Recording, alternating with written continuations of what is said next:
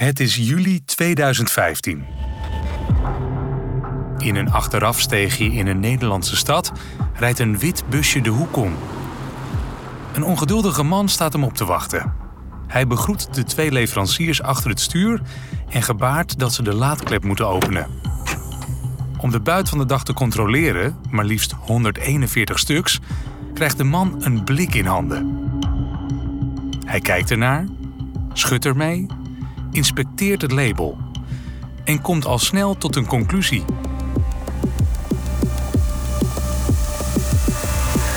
Hier klopt iets niet. Op het moment dat de verdachte aan het uitladen was, samen met zijn vriendin, toen heeft uh, de handelaar het nummer gecontroleerd en uh, ja, kwam tot die conclusie. En die heeft uh, de, de stap genomen om een burgeraanhouding te doen. Die burgeraanhouding blijkt het begin van een spannende fraudezaak. Kijk, deze zaak was wel was gewoon heel bijzonder voor ons. Het was in die zin bijzonder omdat het eigenlijk hele andere daders waren dan wat wij normaal gesproken tegenkomen. Roet in het eten. In deze podcast neem ik, Ben Prins, je mee door de spannende true crime verhalen van de NVWA-IOD, de opsporingsdienst van de Nederlandse Voedsel- en Warenautoriteit. Van verborgen paardenvlees en ziekmakend babymelkpoeder tot verboden hormonen en illegale bloembollen. De rechercheurs van de NVWA-IOD krijgen de meest vreemde, verrassende en ingewikkelde zaken op hun bordje. En het zal je nog verbazen hoe spannend hun dagelijkse werk is. Welkom bij aflevering 1, Het Naakte Blik. Eerst wat context. We gaan terug naar 2008. Misschien kun je het je nog wel herinneren. In China gaat er iets mis in de fabriek van zuivelconcern Sanlu. De door Sanlu geproduceerde babymelkpoeder blijkt te worden aangelengd met de gevaarlijke chemische stof melamine. Door de dosis melamine sterven er zes baby's en worden er ruim 300.000 kinderen ernstig ziek. Some really frightening news for new parents here in China. Melamine, the same industrial chemical that killed dozens of pets in the U.S. last year when it was found in tainted pet food imported from China, has been found in baby formula here, and the toll is rising. In één klap is al het vertrouwen in het Chinese babymelkpoeder weg. Een volgende vertrouwde grootmacht in de lijst babymelkpoederfabrikanten? Juist, Nederland. Want hier wordt goed degelijk poeder geproduceerd. Deze eer brengt een golfbeweging op gang. Mede door een volgende ingrijpende gebeurtenis, jaren later. Dit keer in Nederland zelf. Een dag na de brand ligt het gebouw van de melkpoederfabrikant er troosteloos bij. De hele fabriek ligt stil en de brandweer doet onderzoek. Door deze brand moet de fabrikant noodgedwongen tijdelijk het productieproces aanpassen. Verschillende soorten poeder, inclusief dieetvoeding, worden verpakt in dezelfde blikken. En precies op dat moment, tussen het Chinese schandaal, de enorme vraag naar het poeder en de vernietigende brand in, zien een paar gewiekste criminelen hun kans. Hier speelde natuurlijk het grotere uh, melamineschandaal. Dat was eigenlijk dat was het handelsbelang of de toestand in de wereld, zeg maar, waar dit helemaal uit vandaan kwam. Dus er was een soort samenloop van omstandigheden waardoor deze zaak heeft kunnen ontstaan. Dit is Karen Gassau, expert voedselfraude en afdelingshoofd bij de NVWA-IOD, de inlichtingen- en opsporingsdienst van de Nederlandse Voedsel- en Warenautoriteit. Karen en haar collega's storten zich dagelijks op strafrechtelijke onderzoeken, waarbij onder andere de voedselveiligheid in Nederland in het geding komt. Voor deze onderzoeken verzamelt en analyseert Karen belangrijke informatie. Karen werkt ook mee aan zaak Tetley, zoals ze hem bij de IOD noemen. Een fraudezaak die zich afspeelt midden in het babymelkpoederschandaal. Melkpoeder voor baby's zonder een koemelkallergie komt terecht in blikken voor baby's met een koemelkallergie. Een levensgevaarlijke wisseltruc waarbij de gezondheid van kwetsbare babytjes op het spel wordt gezet. Typisch een zaak voor de IOD. De rechercheurs willen die nepblikken zo snel mogelijk de handel uit en ontdekken wie verantwoordelijk is voor de vervalsing. En er is haast bij, want die handel is op dat moment nogal geliefd. Ook de supermarkten hebben te maken met de schaarste van de melkpoeder. De melkpoeder wordt massaal gehamsterd. Vooral in de Randstad zijn de problemen groot. Maar ook hier in Eibergen moet er nee verkocht worden. De aardverschuiving in babymelkpoederland zorgt voor het massaal leegkopen van de Nederlandse schappen. Supermarkten en drogisterijen treffen zelfs ingrijpende maatregelen. Maximaal twee blikken per persoon of alleen te verkrijgen bij de aankoop van een ander product. Tegelijkertijd is de situatie in China nog even slecht en blijven ouders voor beide grenzen kijken. En hier komt onze handelaar om de hoek. Hij ziet in deze situatie de kans er een baantje bij te nemen. Er was een handelaar in babymelkpoeder. En die betrok zijn handel van allerlei mensen in Nederland uh, om het dan vervolgens naar voornamelijk China te exporteren. China die wilde graag Nederlandse babymelkpoeder hebben, omdat uh, kwalitatief die heel erg hoog aangeschreven staat en stond. Je hoort Barry, onderzoeksleider bij de NVWA-IOD en gespecialiseerd in fraude. De babymelkpoederzaak komt in zijn portfolio terecht, want deze ogenschijnlijk onschuldige handel blijkt toch echt fraude. Maar daar komen we later op terug. Eerst even die handelaar. Want hoe kon hij in tijden van schaarste aan zoveel blikken komen? Ron, in de tijd van deze zaak rechercheur intelligence, weet waarom. Die, die had een paar adresjes, een paar mensen waar, die dus melkpoeder leverden. En dat konden ook mensen zijn, ja, gewone burgers die dachten van... joh, ik ga shoppen, ik koop overal een blik... en misschien verdien ik er 1 euro per blik op...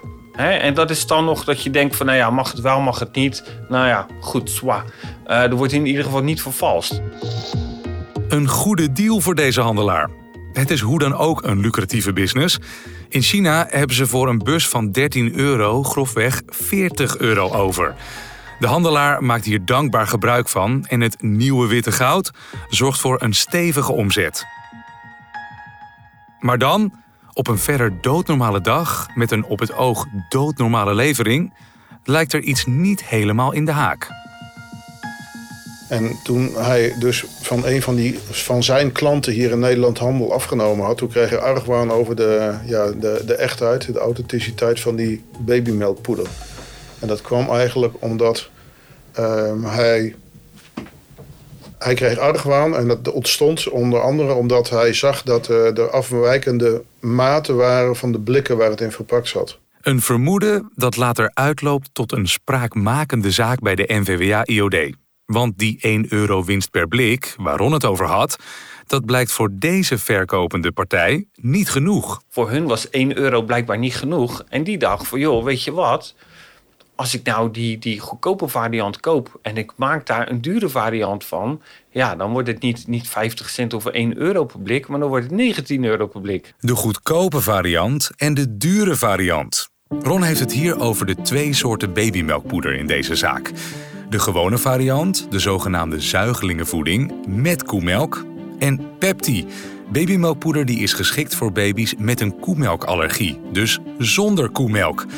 Beide soorten zitten tijdelijk in hetzelfde soort blik, met een ander etiket. En als je die twee soorten verwisselt, ontstaan er grote en gevaarlijke problemen. Karen legt uit welke problemen dan. Het is natuurlijk hartstikke gevaarlijk als er op een etiket staat dat die, dat, dat babymelkpoeder geschikt is voor baby's met een koemelkintolerantie. En als dat dus aan dat soort baby's wordt gegeven, terwijl er gewoon wel koemelk in zit, ja, dan krijg je een bepaalde uh, reactie, een allergische reactie. Uh, of je krijgt veel te weinig nutriënten binnen. Ja, dat, dat is gewoon ongezond. Ja, dat, dat wil je gewoon niet. Die babytjes zijn kwetsbaar. Dat is nou echt een voorbeeld van een kwetsbare groep die je wil beschermen. Die potentiële gezondheidsgevaren zijn natuurlijk zeer onwenselijk. En daarom duikt de IOD snel het wetboek in. Artikel 174, dat is uh, het in de handel brengen van schadelijke waar. En het schadelijk karakter verzwijgende aan de kopende partij. Ja, dat is eigenlijk het zwaarste feit wat wij in, uh, bij de IOD wil opsporen. Maar deze, dit was ook best wel een, uh, ja, serieuze zaak. Het doel van de IOD is om zo snel mogelijk bij de bron van deze handel te komen. Wie de blikken verkoopt, weten ze al. Maar waar liggen de wortels van de vervalsing? Wie stript de bestaande blikken en plakt de nepetiketten op?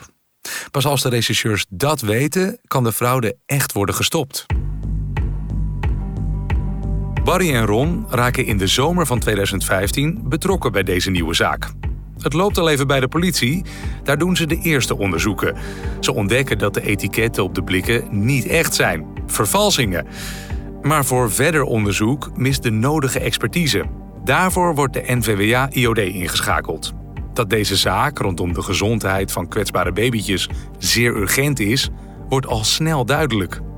En hij is ook anders dan anders, volgens Karen. Als er zo'n zaak voorbij komt als babymelkpoeder, dan word je daar gelijk over geïnformeerd. Zoiets wordt hoog opgenomen. Het is nogal wat.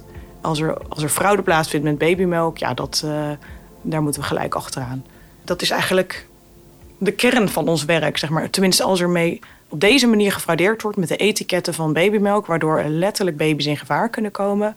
Ja, dat, dat is gewoon ons werk. Dat is het hart van ons werk. Het hart van het werk van de NVWA-IOD. De naam is nu al een paar keer gevallen en je weet inmiddels waar het voor staat. Maar wat doen ze nou precies? Het eerste deel van de naam staat voor de Nederlandse Voedsel- en Warenautoriteit. Onder andere verantwoordelijk voor de veiligheid van ons eten. Lex Bende, woordvoerder van de NVWA, legt het nog wat beter uit. De NVWA is een toezichthouder. En dat betekent dat wij kijken of bedrijven zich aan de regels houden. En eh, dan gaat het over regels over voedselveiligheid, dierenwelzijn, diergezondheid, plantgezondheid. Heel belangrijk in Nederland. Uh, productveiligheid, dus dat gaat echt over de producten die je thuis elke dag uh, gebruikt. En op het moment dat bedrijven zich niet aan de regels houden, dan grijpen we in. Dat toezicht houden, dat doen de inspecteurs. Die gaan naar restaurants om te checken of de keuken wel netjes is, of naar boerderijen en slachthuizen waar ze controleren of er waardig wordt omgegaan met die dieren. De wet is hun checklist. Daar gaan ze elke dag mee op pad. Je hebt daar eh, bijvoorbeeld eh, waar, waar, mensen zich op zich wel aan de regels willen houden, maar er gaat iets verkeerd. Nou, daar heb je toezicht voor. Maar als mensen heel moedwillig eh, de regels overtreden en strafbare feiten plegen, ja, dan, dan uh, komt opsporing in beeld. En dat kan zijn als het iets kleins is, dat onze eigen BOA's, de, de buitengewoon opsporingsambtenaren, dan optreden. Maar als het echt over fraude gaat, grotere fraude, dan hebben we daar een speciale rechercheafdeling voor. En dat is onze inlichting- en opsporingsdienst. De IOD, deel 2 van de organisatie, de recherchetak. Deze afdeling buigt zich over fraude, criminaliteit, onrecht en het opzettelijk in gevaar brengen van mensen, dieren en of het milieu. De IOD heeft een eigen rechercheteam in het bezit van alle middelen om de onderzoeken zelf uit te voeren. Karen Gassau heeft een mooie vergelijking. Ja, we kunnen eigenlijk alles wat de normale politie dus ook kan. We zijn dan wel gespecialiseerd voor deze onderdelen, maar verder ja, wat je, een collega van mij zegt altijd, uh, wat je op CSI eh, ziet, dat, uh, dat, dat kunnen wij ook, maar alleen niet in 45 minuten. het duurt bij ons helaas iets langer voordat, voordat we de zaak hebben opgelost. Um, maar ja, dus ja, het enige verschil is eigenlijk dat we geen wapens dragen. Hè, dus dat doen we niet. Maar we, verder kunnen we eigenlijk alle, al dat soort middelen die de politie in kan zetten, kunnen wij ook inzetten. Dus dat betekent observaties, uh, camera's plaatsen, uh, meelezen in de e-mail, afluisteren van telefoons, maar ook ja, doorzoeken van allerlei administraties, digitale bestanden, nou, noem het allemaal maar op, de whole shebang. Aanhouden, verhoren, DNA-onderzoek, dat nou, vingerafdrukonderzoek, maar daar horen jullie nog wat over. ja, dat, dat kunnen we allemaal. Oké, we weten wat de NVWA-IOD doet. Terug naar zaak Tetley. We hebben een handelaar die een lading blikken babymelkpoeder ontvangt. Hij ontdekt dat er iets niet klopt met de bussen. Iets wat pasgeboren baby's potentieel in gevaar kan brengen. Waar ik benieuwd naar ben, waar kon hij aan zien dat er iets niet pluis was? Uh, hij is specialist, dus hij kon dat precies. Hij wist gewoon alle soorten, want je hebt verschillende soorten babymelkpoeder van dat uh, merk, zeg maar. En verschillende bijbehorende verpakkingen. En hij wist precies hoe dat zat. Dus hij dacht van, hé, hey, maar dan krijg ik deze soort krijg ik in die verpakking met dat gewicht en die uh, afmetingen. En dat, eigenlijk klopt dat niet. Om zijn argwaan te bevestigen, besluit hij een tweede batch blikken te bestellen bij dezelfde leveranciers. Maar niet voordat hij een eigen vooronderzoek doet, vertelt Ron. Dus hij heeft gevraagd van, joh, ik heb hier een batch nummer aan de onderkant van het blik. En kunnen jullie dat verifiëren? Nou, hartstikke goed. Misschien moeten we mijn baan aanbieden. ja. Er is bevestigd van, joh, dat blik wat jij hebt, dat, dat correspondeert niet met de, met de uiterlijke kenmerken. Dit is een ander soort blik uit een hele andere badge. Nou ja, en wat heel belangrijk is om te vermelden is uh, hè, buiten de uiterlijke kenmerken en, en het gewicht, uh, de prijs. En dat is de drijfveer geweest voor de verdachte. Er zit 19 euro verschil tussen de blikken. Handel met blikken is één, maar fraude, dat gaat de handelaar te ver. Bij de tweede bestelling krijgt hij 141 blikken aangeboden. Deal. Als de levering voor zijn neus staat, checkt hij de lijst legale batchnummers. Op het moment dat de verdachte aan het uitladen was, samen met zijn vriendin, uh, toen heeft uh, de handelaar het nummer gecontroleerd en uh, ja, kwam tot die conclusie. En die heeft de, de stap genomen om een burgeraanhouding te doen. Een burgeraanhouding. Gebeurt dat niet alleen in Amerikaanse films? Een citizen's arrest? Kijk, wij mogen aanhouden omdat we daartoe bevoegd zijn. Wij mogen ook buiten heterdaad aanhouden als opsporingsambtenaar. Maar een ieder mag op heterdaad van een strafbaar feit een aanhouding doen. En wat zeg je dan? Ik hou je aan. Ja, als je het helemaal goed doet, dan moet je ook inderdaad wel zeggen van... joh, je bent bij deze aangehouden. En dan, dan mag je ook een, een, een vrijheidsbenemende maatregel treffen. ja. is? Uh, bijvoorbeeld naar de grond werken en daar vasthouden. En uh, wat er dan ook nog bij komt, je moet hem onverwijld, dat is een juridische term, overdragen aan het bevoegd gezag. Dus aan de politie of aan ons. Na de burgeraanhouding belt de handelaar de politie. Die komt en neemt de verdachte mee voor verhoor. Ook de verdachte blikken gaan mee. De inhoud wordt in eerste instantie heel anders opgevat. Die politie die zag poeder en die dacht, uh, dit zijn drugs.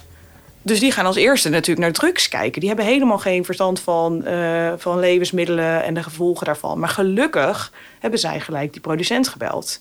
En gezegd, ja, we hebben dit product, we denken dat het nep is, het is een namaak. Er wordt een onderzoek ingesteld naar de etiketten die volgens de handelaar nep zijn. De resultaten zijn overduidelijk. Dus dan kijk je eens een keer door een elektronenmicroscoop. Ik had er ook nooit gezien hoe het werkte, maar daar kon je gewoon echt... Dan wordt, er, dan ligt, wordt er zo'n dingetje ondergelegd dan zie je het in één keer 500 keer uitvergroot. Nou, dan zie je gewoon scheuren op het papier en zeg maar drukletters waar, waar gewoon strepen door zitten en dingen missen. Terwijl dat in een origineel exemplaar natuurlijk helemaal niet zo is. Handig zoekwerk van de politie. Maar omdat het over voedsel en voedselveiligheid gaat, wordt al snel de IOD ingeschakeld. De rechercheurs duiken er meteen op en maken een plan. De eerste stap brengt ze naar de fabrikant van het babymelkpoeder. Is er de laatste tijd misschien een verdacht grote bestelling gedaan? Ja. Het, het is in die tijd ook zo geweest dat met name toezicht die heeft vastgesteld, uh, zover gaat het, dat er dus een verhoogde afname was binnen een bepaalde periode van 1400 blikken. Nou, en dat is landelijk gemeten. 1400 blikken meer dan normaal. Dat is opvallend. Terwijl de verkopende partij wordt verhoord, moeten de rechercheurs bewijs verzamelen. Aan de ene kant, over de groep verdachten, zijn zij inderdaad verantwoordelijk voor de vervalsing van de etiketten en het daarmee opzettelijk in gevaar brengen van de baby's. En aan de andere kant ook over de blikken. Waar komen ze vandaan? Wat zit er precies in? En zijn er nog meer vervalsingen in omloop? Als volgende stap gaan de rechercheurs het web op. Marktplaats.nl op de geliefde verkoopsite speuren ze naar mogelijk grote voorraden blikken. Die moeten toch ergens gebleven zijn? Nou, dat bleek ook zo te zijn. En uh, nou ja, via allerlei uh, bevoegdheden die we dan hebben, hebben we bij Marktplaats konden we precies opvragen bij wie dat dan vandaan kwam, maar wie er dan als uh, persoon achter zat.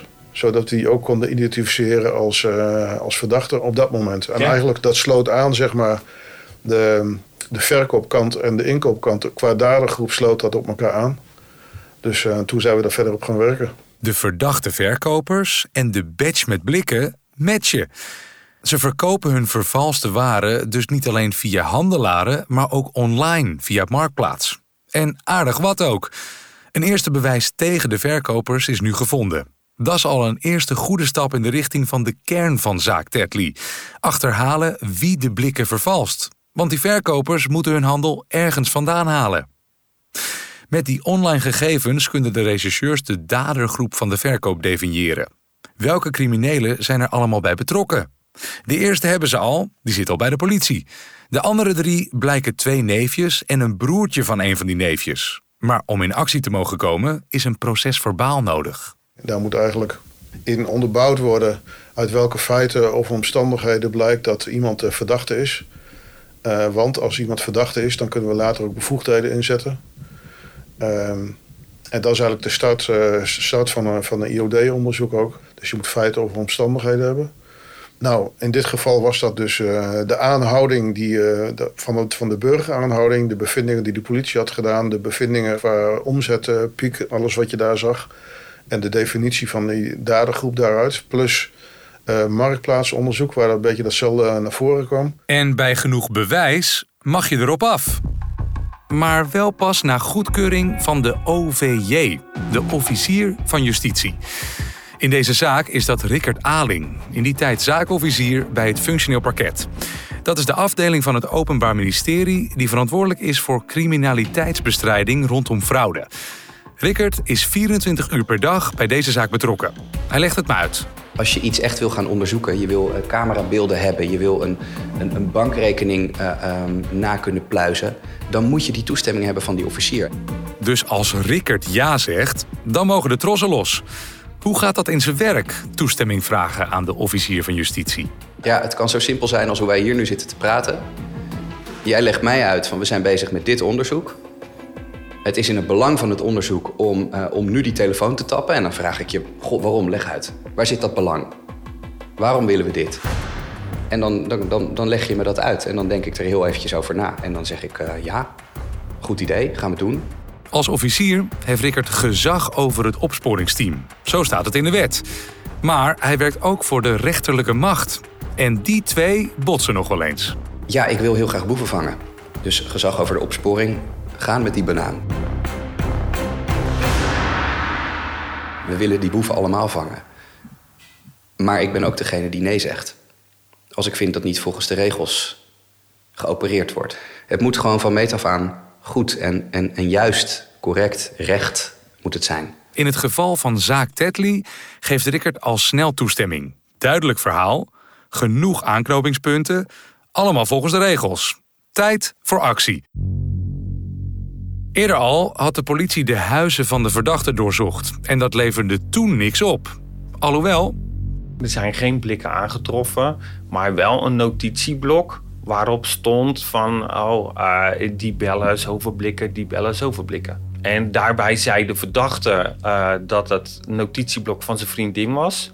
En zijn vriendin die zei, ik herken het handschrift niet. Nou, daar komen ze ook niet veel verder mee. Tijd voor de NVWA-IOD om er ook nog eens achteraan te gaan. Met toestemming van Rickert gaan Barry en zijn team naar binnen. Toen kwamen we erachter dat die mensen op dat moment op vakantie waren. En die huizen die waren super schoon. Dus ik heb nog nooit zo'n uh, zulke schone huizen met een doorzoeking gedaan. Je kon echt van de vloer eten. Dat hebben we niet gedaan. Maar we, verder hebben we ook niks gevonden. Een schoon huis. Lekker om in terug te komen van vakantie. Maar voor de IOD iets minder handig. Ja, tegenvallen, ja. Dat, ja, ja. Dat, is niet iets wat je verwacht. Maar wel exemplarisch voor, uh, voor ons werk. Want ja, je komt, het gaat nooit zoals je van tevoren denkt dat het gaat. Dus, dus, uh, nou ja, dus dat, was een, uh, dat was wel een dingetje. Ja, en dan is het een kwestie van, van wat gaan we nou verder doen. toen op een gegeven moment hebben we nog informatie van de criminele inlichtingendienst gekregen. Team Criminele Inlichting heet het officieel nu, TCI. Uh, daar bleek een of ander adres uit uh, vlak achter het Feyenoordstadion. Bij een opslagruimte. Daar zijn we toen... Hebben we ook een soort doorzoeking hebben we daar ingesteld. Het was waarschijnlijk dat daar uh, onze dadergroep de, de handel vandaan haalde weer. Dus toen zijn we daar zoeking wezen doen. Alleen ook dat leverde niks op. En ook een derde zoektocht levert niets op. Er worden geen aanwijsbare verbanden gevonden tussen de verdachte en de vervalste blikken babymelkpoeder. En alsof dat niet al lastig genoeg is, is er nog een extra probleem. Omdat er door de handelaar een burgeraanhouding is verricht, zijn de verdachten al eens aangehouden. En volgens de wet mag je niet twee keer iemand aanhouden voor dezelfde misdaad. Wat er nu nodig is, een andere aanpak en meer bewijs. Ja, de officier die zei van, tegen mij van, ja, verzin een list. Op het moment dat wij die eerste zoekingen deden, bleken die mensen op vakantie. Dus om dan een telefoontap te gaan instellen, Uh, nu is dat al veel lastiger ook. Maar er was toen ook al uh, met... Die mensen zitten in het buitenland en hebben dan hun telefoon bij zich. Nou, deze waren heel ver weg ergens in Azië. Maar toen dus die tweede zoeking gingen doen met die opslagplaats... toen hadden we zoiets van, nou, dan gaan we het nu wel proberen. Want toen waren die mensen inmiddels ook weer thuisgekomen. Kijk. En toen hadden we dus reden om, uh, om, die, om wat taps te zetten. Met de telefoontaps hopen de rechercheurs zinnige info op te vangen. Komen ze hiermee dan verder? Er zijn wel wat dingen gezegd, maar niet. Je hoopt natuurlijk in het mooiste geval iemand gaat bekennen over de telefoon. Maar dat is, kijk, het is 2022. Dus. En toen in die tijd waren mensen ook wel zo slim om dat soort dingen niet te doen. Weer geen succes. En toch is er extra bewijs nodig. Het was heel moeilijk. Ik weet dat we aanvankelijk. Uh, we hadden echt nieuwe feiten en omstandigheden nodig. En op een gegeven moment hebben we de gedachte, kwam de gedachte in ons op van ja, eigenlijk zou het wel heel mooi zijn als we kunnen achterhalen wie dan die foute stickers, die verkeerde etiketten op deze blikken heeft geplakt. Weg van de verdachte, terug naar de blikken. Is daar nog wat te vinden? We weten dat op de blikken vervalste etiketten zitten. Etiketten moeten worden gedrukt bij een drukkerij bijvoorbeeld. Barry en zijn team duiken in de lijst met opgenomen telefoongesprekken van de verdachte. En uh, ja, dat bleek toch op een gegeven moment bleek daar een drukkerij op te bliepen. Kijk, en in een onderzoek als dit, uh, als het gaat om fraude, vervalsing van documenten en zo, dan is het vinden van een drukkerij, dat is ongeveer de heilige graal. Dus de, de, de list die uh, pakt er goed uit. Een gouden vondst. De zaak loopt weer en de rechercheurs organiseren een bezoekje. Het was een niet meer in werking zijnde drukkerij die al bijna ontmanteld was. Dus alle apparatuur was er bijna uit, maar hij deed nog wel een paar dingetjes. En op dat moment dat we waren met die man in gesprek en uh, op datzelfde moment dat hij dat verteld had, toen komt er een van de regisseurs bij me en die zegt van kijk eens wat ik in de prullenbak heb gevonden. Er was, lag dan ergens een kladje en daar stond iets van uh, ja, uh, weet ik veel, melk, melkpoeder etiketten of etiketten of zoiets. Bingo! Ik denk dat er zelfs iets van melkpoeder bij stond etiketten. Nou, dat was dan een soort saldering op een briefje. Nou, uiteindelijk bleek dan dat, die, dat een andere drukkerij dat voor die werkzaamheden voor hem verrichtte. En daar werd er niet zeg maar, cash afgerekend. Maar alle werkzaamheden die over en weer voor elkaar verricht werden, die werden op een lijstje gezet en gesaldeerd. En dan het, het restsaldo, dat werd wel vergoed. Uh, en daar zaten onze etiketten dus in. En die andere drukkerij, die geeft meteen toe. Ron staat er met zijn neus bovenop. En dan wordt er ook gevraagd voor, joh, en wie was jouw opdrachtgever? Met wie heb jij contact gehad? Hoe verliepen de betalingen? Wie heb je allemaal nog meer gezien? En dan sluit het net zich. De man van de drukkerij speelt open kaart en vertelt wat er aan de hand is. Nou, toen, uh, die meneer die vertelde precies hoe dat allemaal gegaan was. En het bleek uiteindelijk zo gegaan te zijn dat een van onze verdachten, niet de hoofdverdachte, maar een andere, die had ergens van een uh, originele pot, had hij... Uh, had hij een etiket afgehaald. En dat etiket was, naar onze, was half verfrommeld naar onze Rotterdamse drukker gegaan. En die had het doen toekomen aan, ze, aan de andere drukkerij. En uh, een stagiaire die dat toevallig was, die heeft, dat, die heeft de opdracht gekregen om dat etiket helemaal op te leuken. Tot een mooi drukexemplaar. Nou, en toen hebben ze daar, op een gegeven moment hebben ze daar, toen het voldeed aan de, hun eisen, laat ik het dan maar zo omschrijven. Toen hebben, ze daar, hebben ze dat gedrukt. En die na bewerking hebben ze die etiketten later gebruikt om op de andere potten te plakken. Daarmee werd, werd zeg maar de fraude gepleegd. De rechercheurs krijgen een PDF-bestand van het etiket in handen. Bewijs. Eindelijk. Er blijken ook nog eens zo'n 2000 al bestelde valse etiketten klaar te liggen bij de drukkerij. Goed voor ongeveer 40.000 euro winst. De werkwijze van de criminelen wordt door het verhaal van de drukker steeds duidelijker. Ze kopen gewone babymelkpoeder in, halen het etiket ervan af, doen het etiket van de dure dieetvoeding erop en verkopen ze als zodanig, zonder stil te staan bij de gevolgen. Ja, maar als je geld wil verdienen, is dat, uh, dat is een no-go-gedachte die je nou uit. Die mensen, in ons werk, dat zien we dus bij 99% van de zaken, het gaat alleen om geld. Nu ze de bron van de etiketten hebben ontdekt, is het tijd voor een volgende lastige stap. De kern van zaak Tetley eigenlijk. De rechercheurs willen hard bewijs voor wie die etiketten nou op de blikken heeft geplakt. Want daar zit de vervalsing. Om de beoogde verdachte definitief aan de vervalsing te kunnen koppelen, moet er dus fysiek bewijs worden gevonden. Iets wat de criminelen over het hoofd hebben gezien. De rechercheurs breken er hun hoofd over en dan opeens krijgt er één een lumineus idee. We dachten, als je die etiketten eraf haalt en je pakt dan dat, die vingerafdruk aan de achterkant van het etiket of op het blik, op de plek waar dat etiket omheen zat, ja, dan heb je iemand die heeft gesjoemeld met zo'n blik. Dan moet hij ook weten dat hij op zijn minst een ander product aanbiedt dan wat het hoort te zijn. Dactyloscopisch onderzoek. Op zoek naar vingerafdrukken op onverwachte plekken. Duidelijk, de rechercheurs weten wat ze moeten doen. Rechercheur Leendert uit het team van Barry zit op de eerste rij. Op een gegeven moment was er iemand die, eh, die had dus een, eh, een heel mooi plan.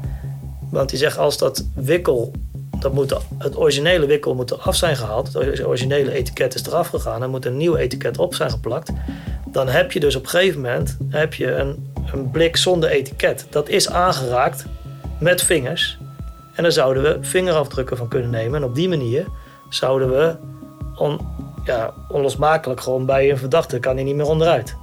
Dan heeft hij dat blik vastgehad. En dan heb je hem echt de verdachte bij het strafbare feit. En uh, ja, mijn collega noemde dat heel mooi het naakte blik. Dus etiketje eraf, naakt blik, vingertjes erop, nieuw etiketje erop. De naakte blikken gaan naar de technische recherche van de politie. En met succes. Er komen vingerafdrukken onder de etiketten vandaan. Afdrukken die een machine in een fabriek niet achterlaat.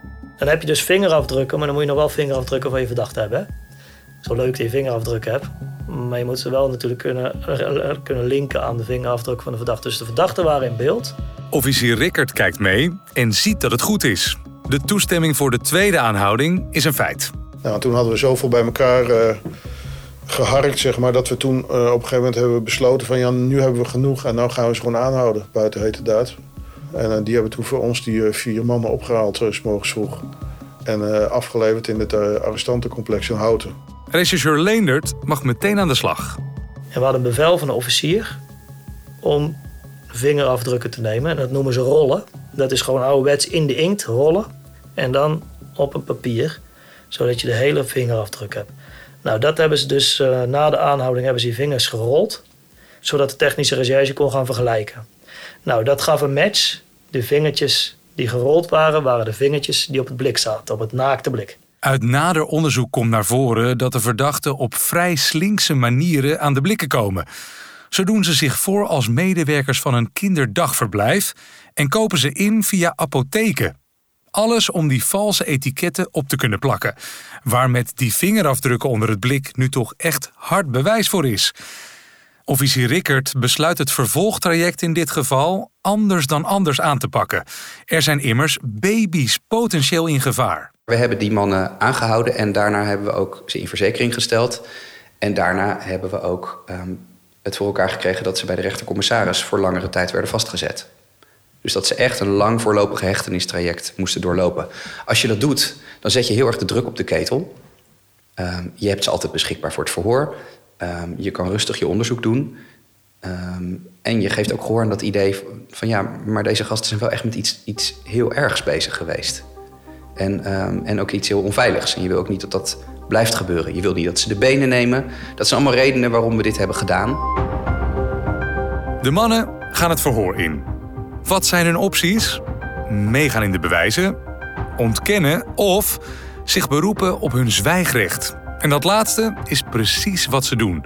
Maar daar laten de rechercheurs het niet bij zitten. Maar dan ga je het verhoor zo opbouwen van joh, luister.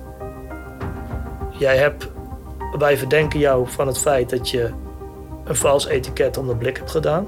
dat is duidelijk, die verdenking moet je gelijk meegeven bij de aanhouding al.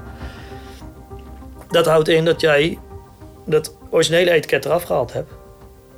Het blik zonder etiket vastgehouden hebt. En een nieuw etiket erop gedaan hebt. En anders, dat etiket komt er niet vanzelf op. En dan geef je dus aan in het verhoor van joh, zo is het volgens ons gegaan. Dus dan zouden jouw vingerafdrukken, die zouden op dat blik moeten staan. Klopt dat? Nou, dat was zwijgrecht. Dan ga je verder met een vraag van joh, stel nou dat we de blikken hebben onderzocht op vingerafdrukken.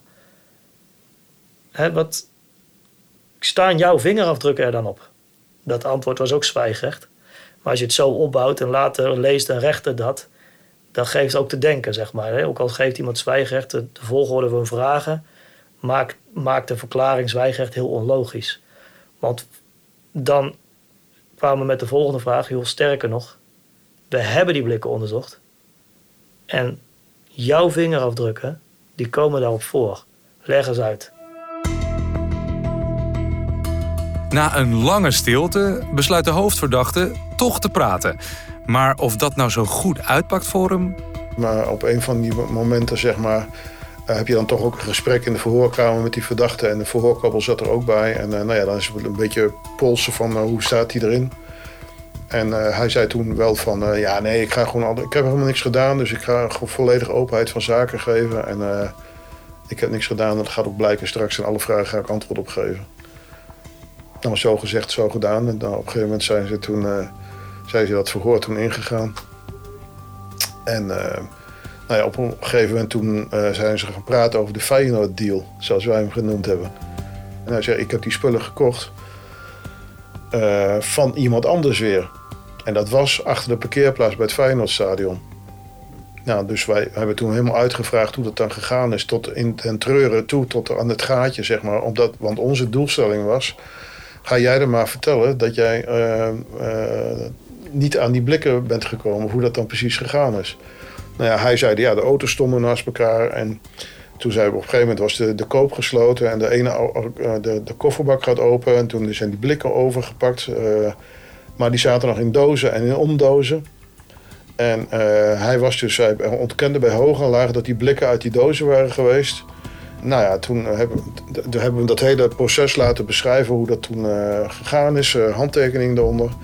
En uh, toen de volgende vraag was: hoe kan het dan dat jouw vingerafdrukken onder de etiketten zitten? Niet er, en erop, maar ook eronder, onder de etiketten. Nou ja, toen uh, deed hij zo, zijn handen over zijn hoofd, voor zijn ogen. En toen ging hij op zijn knieën onder tafel zitten. En vervolgens heeft hij niks meer gezegd. En daarmee is de zaak afgesloten. Case closed. Karen is vooral opgelucht dat de zaak tot een goed einde kwam. Kijk, wat ook bijzonder was in die babymelkzaak, of wat mij wel troost in de babymelkzaak, is dat die personen zo snel gepakt zijn. Dus kijk, het was een ander dadertype, hè, wat ik al zei. Normaal kijken we echt naar bedrijven. En dan zie je dus dat dit, ja, deze figuren die proberen dan uh, een handeltje in die, in die melkpoederblikken te starten. Maar die wordt, dat wordt gelijk gezien. Het is niet goed genoeg. Dus het is, dat troost mij dan wel. Dat een gewone handelaar die dat, die dat gewoon onmiddellijk uh, spot. Dus en ook van ja, een outsider kan niet zo makkelijk zich inmengen in die voedselindustrie. Een publiekswaarschuwing voor het babymelkpoeder volgt. Door het snelle werk van de politie en de NVWA-IOD zijn er geen meldingen van ziekte binnengekomen. Hoe is de situatie nu, een paar jaar later? Dit hebben we gelukkig niet meer gezien. Maar een jaar later hebben we nog weer gekeken van hoe is de situatie nu. Uh, en toen werd het frauderisico echt wel minder. Want er waren allerlei ingrepen gedaan om, het, om de vraag en aanbod weer uh, met elkaar uh, in evenwicht te brengen. er was, de fabriek in, in China draaide weer goed. Er werden daar ook Nederlandse etiketten opge, opgeprint. Zodat het dan leek wel voor de Chinese consument van... oh ja, dit is dat, dat echte spul wat we kunnen vertrouwen. Dus er is, er is veel gebeurd in de bestrijding daarvan... maar ook in het bestrijden van de oorzaken daarvan. Dus ik hoop dat het uh, is afgewend, uh, het gevaar. Bedankt voor het luisteren naar de eerste aflevering van Roet in het Eten. Een podcast over en van de NVWA IOD. De podcast is een productie van Podworks en ik ben Prins. Wil je meer informatie over het werk van de NVWA IOD? Of ben je zelf geïnteresseerd in een functie, zoals die van rechercheurs Barry, Ron en Leendert? Ga dan naar nvwa.nl/iod. Hier vind je alles wat je moet weten, inclusief de nieuwste vacatures. Ook kan je op de website melding doen van fraude. Heb je vragen over de NVWA-IOD of over de zaak rondom het babymelkpoeder? Mail dan naar podcastiod.nvwa.nl. In de volgende aflevering duik ik samen met een nieuwe groep rechercheurs in een spannende zaak rondom bedorven kaas, zaak Sargas. Bereid je voor op een markante crimineel en weer heel wat spannend speurwerk. Graag tot dan.